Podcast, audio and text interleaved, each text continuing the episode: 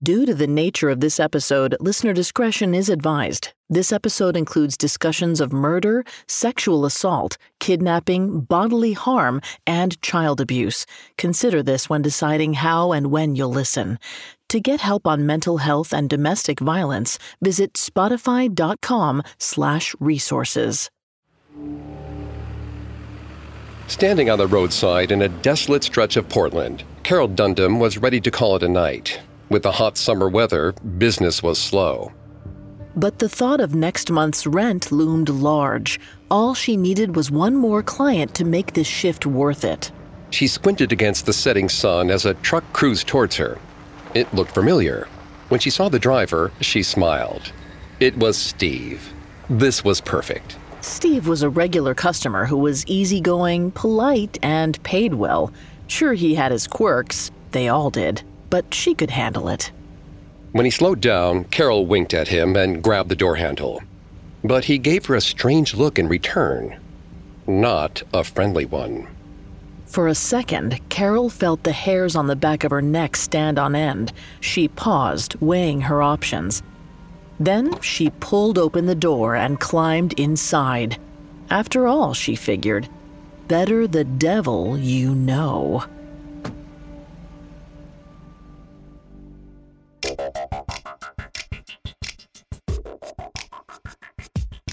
Hi, I'm Vanessa Richardson. This is Serial Killers, a Spotify podcast. Every Monday, we dive into the minds and madness of serial killers. Today, we're continuing our discussion of Dayton Leroy Rogers, the Molalla Forest murderer. I'm here with my co host, Greg Polcyn. Last week, we explored Dayton's repressive religious upbringing, where he was emotionally and physically harmed by his fundamentalist father. We also discussed how Dayton grew into an unstable young man with a deep seated rage towards women. Today, we'll see Dayton's violent impulses grow stronger through his 20s, even as he tried to conceal them. Then we'll explore how his double life ultimately led to a vicious murder spree in the woods near Molalla, Oregon. We've got all that and more coming up. Stay with us. Fussing with plastic cards should be a thing of the past. Instead, pay the Apple way. Apple Pay is easy, secure, and built into iPhone. All you have to do is set it up. Just add a card in the Wallet app, and you're good to go. It feels like we're all being told to go on this diet, take that supplement. Ozempic will give you depression, but you know what'll cure that? Weed. Or you could try to balance your hormones. At Science Versus, we're like, what the f is going on? Forget the crap online and listen to Science Versus. Just the facts. Oh, and a bunch of stupid jokes. What is a ghost's favorite fruit? Blueberries. That's Science VS. New season out on Spotify soon. Dayton Leroy Rogers grew up believing that marriage would solve all of his problems. His fundamentalist father, Ortis, drilled this into him from birth, preaching about the importance of family values, even as he terrorized his own children. But less than two months into his second marriage, Dayton realized things were more complicated than that. His new wife Sherry had seemed so innocent at first, so unlikely to challenge him. Yet in December 1975, they had yet another blazing argument. Sherry confronted him about his late night activities, and he stormed out. Now, Dayton found himself on a darkened highway on the outskirts of Salem, Oregon, transfixed by a parked car on the side of the road. Inside was an 18 year old woman. We don't know her name, so we'll refer to her as Angela. Though they hadn't exchanged a word yet, Dayton may have already jumped to a lot of conclusions about Angela. At an early age, he was taught that unmarried women were untrustworthy and that the only respectable kind of woman was a housewife and mother.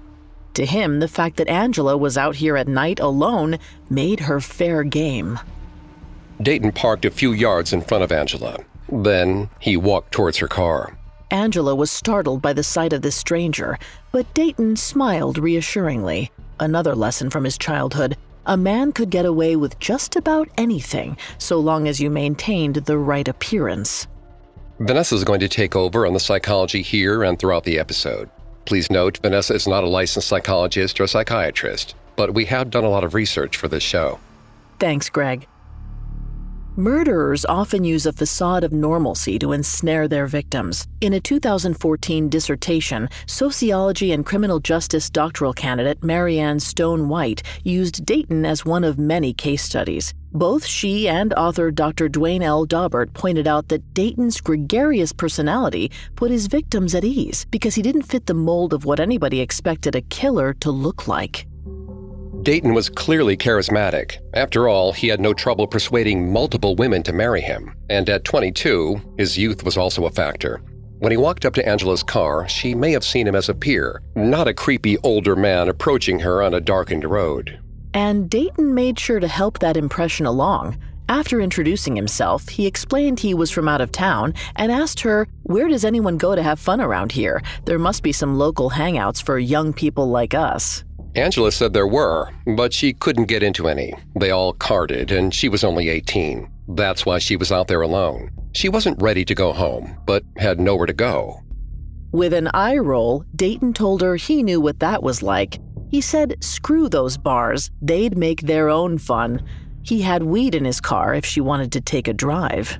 According to Angela, she followed Dayton back to his Chevy Malibu and hopped into the passenger seat. He flashed her an easy grin, and started the engine. After stopping at a store for beer, they drove around aimlessly, passing a joint back and forth. Angela told Dayton she wanted to get her parents a dog for Christmas, specifically an Irish setter, but she'd lost her job as a waitress recently, so money was tight.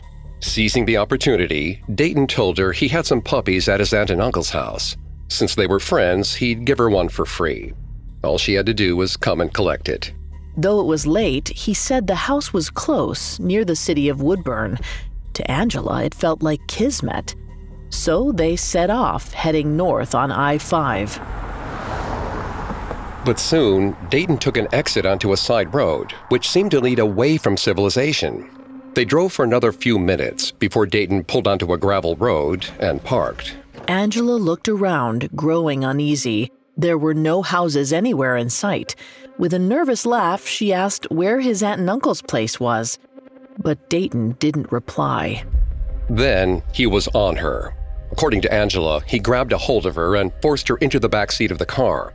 He told her that if she struggled, he'd hurt her even more. He grabbed a bundle of electric wire from the floor of his car and tied Angela's wrists and ankles. Even through the haze of horror and trauma, Angela knew that she had to get away. Dayton had transformed before her, the friendly warmth in his eyes extinguished. When he had threatened her, she knew in her bones that he meant it. After the attack, Angela convinced Dayton to untie her, pretending that she needed to pee. He undid the electrical cords around her ankles and wrists, and she got out of the car slowly. She walked a few paces, fists clenched at her sides. She glanced back at the car, half expecting Dayton to follow her. He didn't. Then adrenaline took over. Angela ran as fast as she could, fleeing into the darkness. She sprinted along the frozen ground, her heartbeat pounding in her ears. Finally, she saw a farmhouse in the distance, surrounded by sprawling fields. By now, it was early in the morning, close to 5 a.m. Angela ran up to the house and pounded on the front door, screaming for help. When the bleary eyed homeowner finally answered, they were horrified by what she told them. They ushered Angela inside and called the police. Within minutes, two sheriff's deputies arrived at the house to interview Angela. Despite being in shock, she was able to give them a detailed description of Dayton's car a blue Chevy Malibu. A cop searched the area, and he didn't have to look for long. A short distance from the assault, he saw Dayton's Chevy stuck in a patch of mud. Dayton was sitting in the passenger seat. It seems he might have made a half hearted attempt to push his car out before just giving up. The officer detained him since he was accused of rape, but during a police interview later that day, he insisted that he and Angela had consensual sex. Ultimately, Dayton was released while the authorities considered the case. He went home to Sherry. He didn't tell his wife what had happened, but when she inevitably found out, he insisted it was a case of mistaken identity that'd soon be straightened out. However, in January 1976, he was indicted on a charge of first degree rape. The authorities may have determined that he didn't pose a threat to the general public because he was allowed to remain free until his trial, which was set for that May. But that proved to be a deadly mistake. Coming up, Dayton slips through the cracks of the legal system. Hi, listeners. It's Vanessa here with some big news for fans of our show. You can now listen to Serial Killers anywhere you get your podcasts. To our loyal listeners who've stuck with us over the years, thank you. We owe this incredible opportunity to you. And to anyone discovering the Serial Killers podcast for the first time, welcome. We can't wait to bring gripping crime stories straight to your favorite podcast platform, wherever that may be. If you're looking for ways to support the show, head over to Apple Podcasts to leave a review and let everyone know your favorite podcast is now available everywhere. On a personal note, in my recording booth at home, I have dozens of wonderful reviews left by all of you. It means the world to me. Catch new episodes every Monday and listen free anywhere you get your podcasts. Fussing with plastic cards should be a thing of the past. Instead, pay the Apple way. Apple Pay is easy, secure, and built into iPhone. All you have to do is set it up. Just add a card in the Wallet app, and you're good to go. Now back to the story. In the winter of 1975, 22 year old Dayton Leroy Rogers was accused of sexually assaulting a woman while on parole for another attack. Now his freedom was in jeopardy. With his rape trial three months away, the smart thing to do would be to lay low. But Dayton had never been one to do the smart thing, especially not when he was angry. Far from feeling guilty about what he'd done to Angela, he resented her for what she'd done to him. He'd spent so long convincing the police that the sex had been consensual, maybe he even started to believe it himself. After all, he thought, what kind of a woman sits alone in her car in the middle of the night if she's not looking to get picked up? His wounded rage built up in the weeks following his indictment, and one night in February, he couldn't hold back any longer. According to a 19 year old woman whom we'll call Sally, Dayton picked her up on a highway close to Salem, Oregon that evening. He allegedly sexually assaulted Sally, then told her he had to kill her. His last victim had gone to the police, and he couldn't risk that happening again. Dayton strangled Sally, but she fought him off. She grabbed one of her shoes and hit him with it. He retreated right away. In fact, he seemed almost afraid of her. Perhaps it had never crossed his mind that a woman would defend herself. Sally persuaded Dayton to drop her off at her grandmother's house, swearing that she wouldn't tell anybody about what happened. But as soon as she was inside and safe, she called the police. Although a deputy took her statement that night, the incident report didn't reach local detectives until the following Tuesday, four days after the attack. And unfortunately, this delay gave Dayton the opportunity to strike again. A few days after picking up Sally, Dayton took a morning drive through Salem. At some point, he saw two teenage girls on the side of the street. They'd had car trouble, so they were walking to high school. Dayton pulled over and offered them a ride, flashing his trademark smile. Since they were late, the teens jumped in without hesitation. But instead of taking them to school, Dayton headed in the opposite direction. He drove the girls around for several hours, making excuses for the detour. Along the way, he bought them burgers and offered them beer. Eventually, though, he dropped the facade. Dayton pulled out a knife and told them that if they did exactly as he said, he wouldn't hurt them. He allegedly sexually assaulted one of the girls and then let them both go after giving them a fake name Steve Davis. This half hearted attempt to cover his tracks didn't quite work. The next day, the two victims told the police what happened. It didn't take long for the cops to connect this and the attack on Sally back to Dayton, given that he was awaiting trial on a similar assault against Angela. He was indicted on three new counts of rape. With four victims alive and able to tell their stories in detail, the case against him seemed ironclad. And yet, Dayton was acquitted on all three counts of rape. Unfortunately, this was a relatively common outcome for sexual assault trials at the time. According to a local district attorney, juries often felt that if a woman or girl contributed to the rape in any way, they would not convict him. In this case, I think it was because they drank beer and smoked marijuana with him.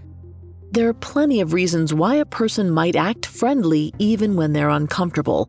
Along with fight, flight, flop, or freeze, researchers have discovered a fifth possible response to danger fawn.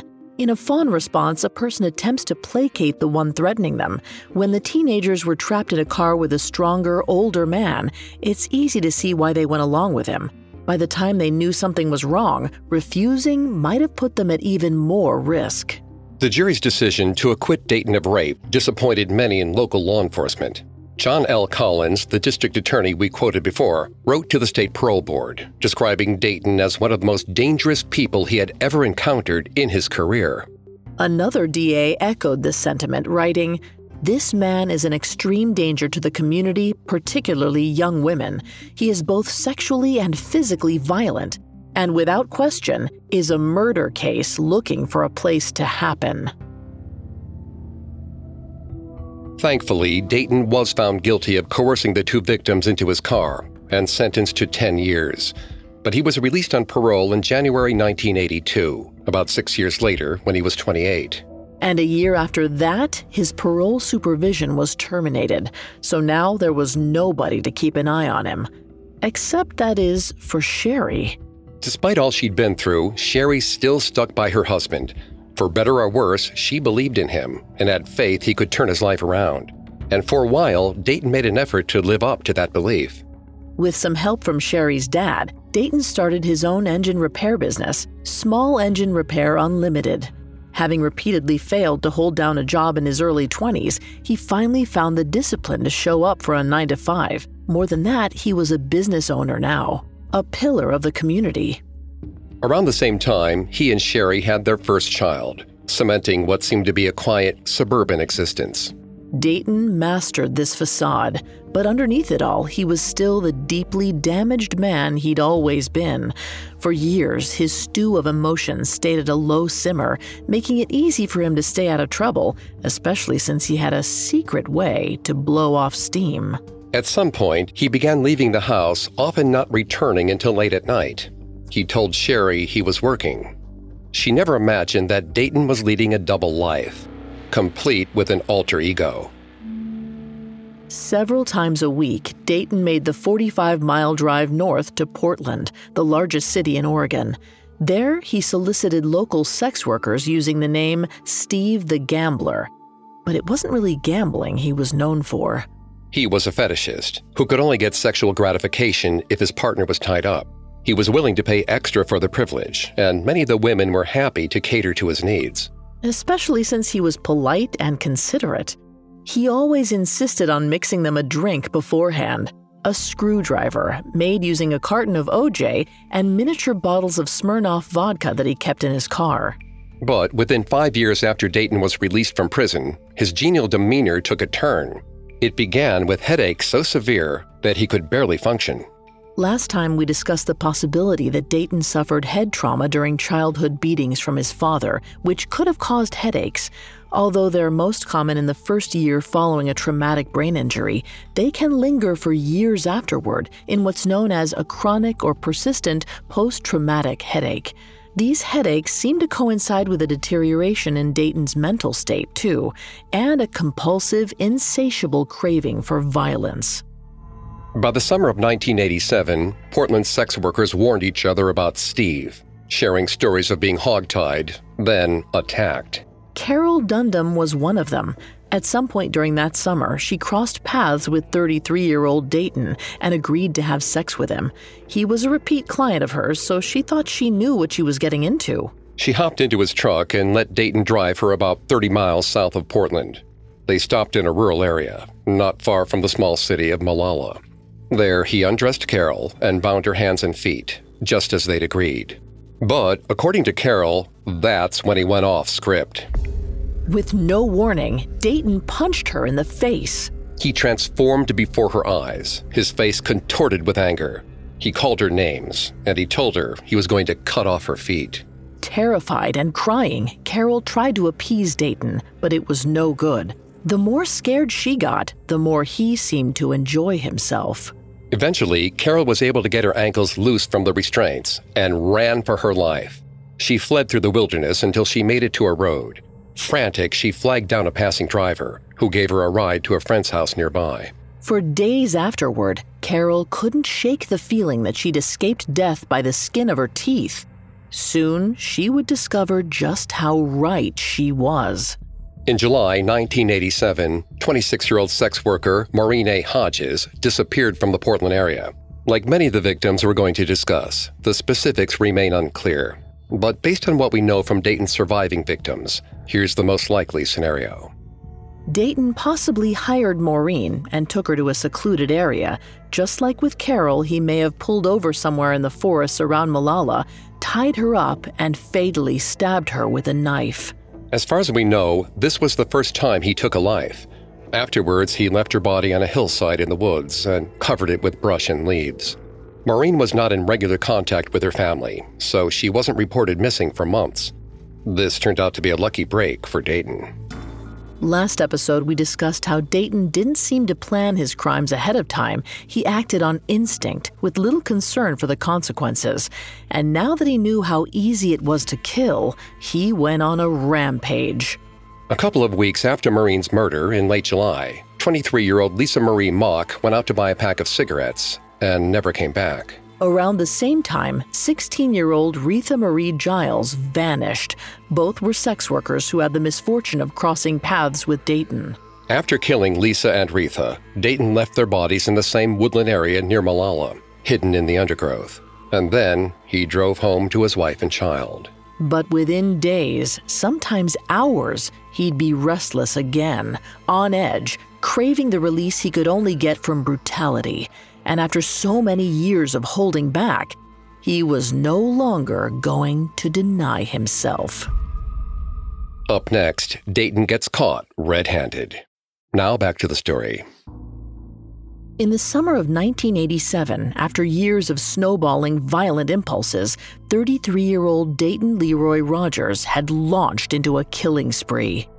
We've already described the three murders he committed, and by August, he had kidnapped and killed at least four more sex workers in Portland 26 year old Nandis K. Cervantes, 35 year old Kristen Lotus Adams, 21 year old Cynthia Diane DeVore, and 18 year old Tanya Jeree Johnston. Though we don't know the details of every murder, it doesn't seem like his MO varied much. He'd usually hire his victim, drive her to the woods, tie her up, and stab her to death. Afterward, he left the bodies on the ground, hastily hidden beneath brush and leaves. We may never know how many women Dayton attacked during this vicious summer. In addition to his murder victims, there were about a dozen other sex workers who had terrifying encounters, barely escaping with their lives. Dayton should have been worried about how many witnesses he'd left alive, but maybe he felt that his pseudonym, Steve, was a bulletproof cover. But that was only true if things continued to go according to plan, and given Dayton's sloppiness, it's no surprise that they did not. One evening in August, Dayton was restless again. He knew he wouldn't be able to relax that night. So he made the familiar drive to Portland and stopped in a neighborhood he knew well. It was a stretch of empty storefronts and boarded up windows, an area that sex workers were known to gather. He knew that word had spread. Many of the women wouldn't come near him now. But Portland was huge. If he drove for long enough, he'd find someone willing to take the risk. 26 year old Jennifer Smith was almost ready to call it a night when she saw Dayton's car approaching. She did recognize Dayton. He'd hired her a couple of times. It's not clear if she'd heard the more recent stories about him, but in her experience, he'd always been friendly, polite, and paid well. So when he pulled over, she climbed into his car. They drove around the city until about 3 a.m. That's when Dayton pulled into a parking lot of a business complex in Oak Grove, a sleepy suburb. It was beside a Denny's restaurant, so it wasn't nearly as secluded as the woods. But it would do. He bound Jennifer's wrists with shoelaces, likely under the pretense of his fetish. It was only when she noticed the strange expression in his eyes that she knew something was wrong. And then, Dayton pulled out a knife. As he stabbed her, Jennifer screamed, fighting him off as best she could with her bound hands. She struggled with all her strength, trying to wrestle free. Dayton was so absorbed in the sadistic pleasure of his attack, he didn't notice the shoelaces around her wrists were coming loose. Finally, Jennifer pulled out of the restraints and managed to throw him off. She reached for the passenger door, flung it open, and fell into the darkness. She landed hard on the sidewalk, staggering a little, weakened by blood loss. But pure adrenaline propelled her forward, and she ran, her eyes darting around the parking lot, searching for help. But there was no one around, and suddenly Dayton was behind her. He dragged Jennifer to the ground as she struggled ferociously. He stabbed her again and again until she went limp, no longer able to fight. In the dark parking lot, Dayton almost forgot about the Denny's, which was open 24 hours, and that night it was busy. Two men left the restaurant right at that moment. As the door swung shut behind them, they heard Jennifer's screams and ran toward the noise. Rounding a corner into the parking lot, they saw Dayton hunched over Jennifer's motionless, bloodied body. Dayton scrambled to his feet and fled as fast as he could. He made it back to his car and sped towards the freeway.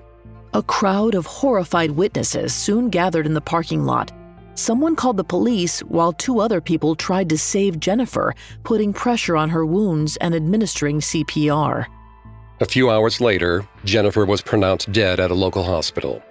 This news was devastating to the bystanders who'd worked so hard to save her.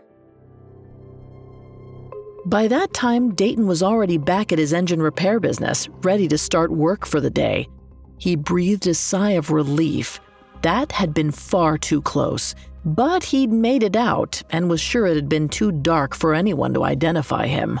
He was wrong. A witness managed to write down his license plate number. And thanks to that tip, by daybreak, the police were able to identify Dayton as the owner of the vehicle. The next morning, they went to the registered address where Sherry told them that Dayton was at his job. Sure enough, that's where the cops found and arrested him. But little did they know, Jennifer's murder was only the tip of the iceberg. Three weeks after Dayton's arrest, a hunter in the Molalla forest saw a strange object in the undergrowth, a glimmer of white. Moving closer, he realized it was a human body, the skin ashen and beginning to decompose. A nightmarish, days long investigation ensued as a team of detectives combed the entire area. Over the next week, they found six more corpses. Authorities collected more than 500 pieces of evidence from the forest and bagged them for analysis. Nothing immediately connected the bodies to Dayton, except for one small detail. Among the items were numerous miniature bottles of Smirnoff vodka. As the victims were gradually identified and police interviewed their friends, they soon learned about Steve the Gambler. The women told stories about his increasingly violent behavior and his signature drink orange juice and vodka. The small bottles became a huge breakthrough, linking Dayton to the crime scenes. In 1988, Dayton went on trial for killing Jennifer. He was found guilty and sentenced to life in prison. Shortly after, he was charged with six additional counts of aggravated murder. During his 1989 trial on the six murder charges, Dayton's defense team discussed how his abusive upbringing shaped his behavior. They noted that a large number of his close relatives suffered from mental illness. They also pointed out that several family members had been prosecuted for sex crimes, painting a portrait of a deeply troubled family that set Dayton up to fail. In an effort to avoid the death penalty, they also argued that Dayton suffered brain damage as a result of his childhood abuse.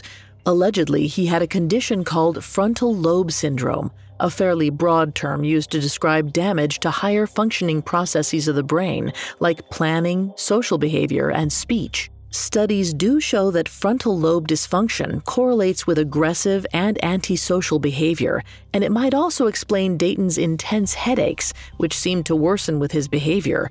But as with any explanation for violent crime, there's a big difference between shedding light on what happened and justifying it.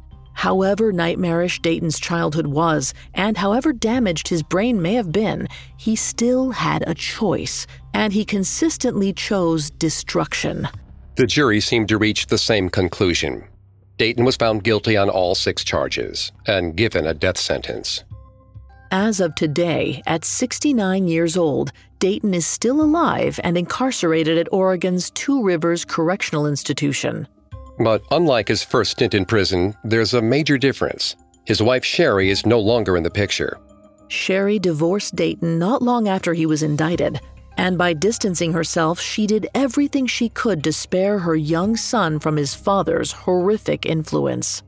Consciously or not, she may have prevented Dayton from handing down the same dark inheritance his own father possibly passed down to him. And so, when Dayton eventually dies behind bars, hopefully his toxicity will die with him.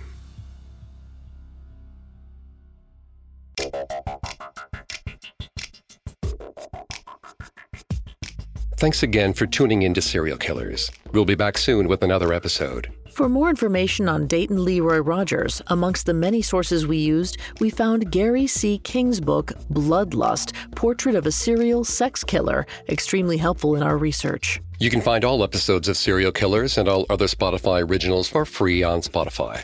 We'll see you next time. Stay safe out there. Serial Killers is a Spotify Studios original. Our head of programming is Julian Boireau. Our supervising sound designer is Russell Nash, with Nick Johnson as our head of production and Spencer Howard as our post production supervisor. Stacy Nemec is our supervising editor, and Derek Jennings is our writing lead. This episode of Serial Killers was written by Emma Dibdin, edited by Ben Caro and Kate Murdoch, fact checked by Catherine Barner, researched by Sapphire Williams, Brian Petrus, and Chelsea Wood, produced by Bruce Kitovich, and sound designed by Alex Button. Our hosts are Greg Polcyn and me, Vanessa Richardson. Thank you so much to our fans and to any listeners hearing our show for the first time. Don't forget that you can catch new episodes of the Spotify original Serial Killers free each week, anywhere you get your podcasts.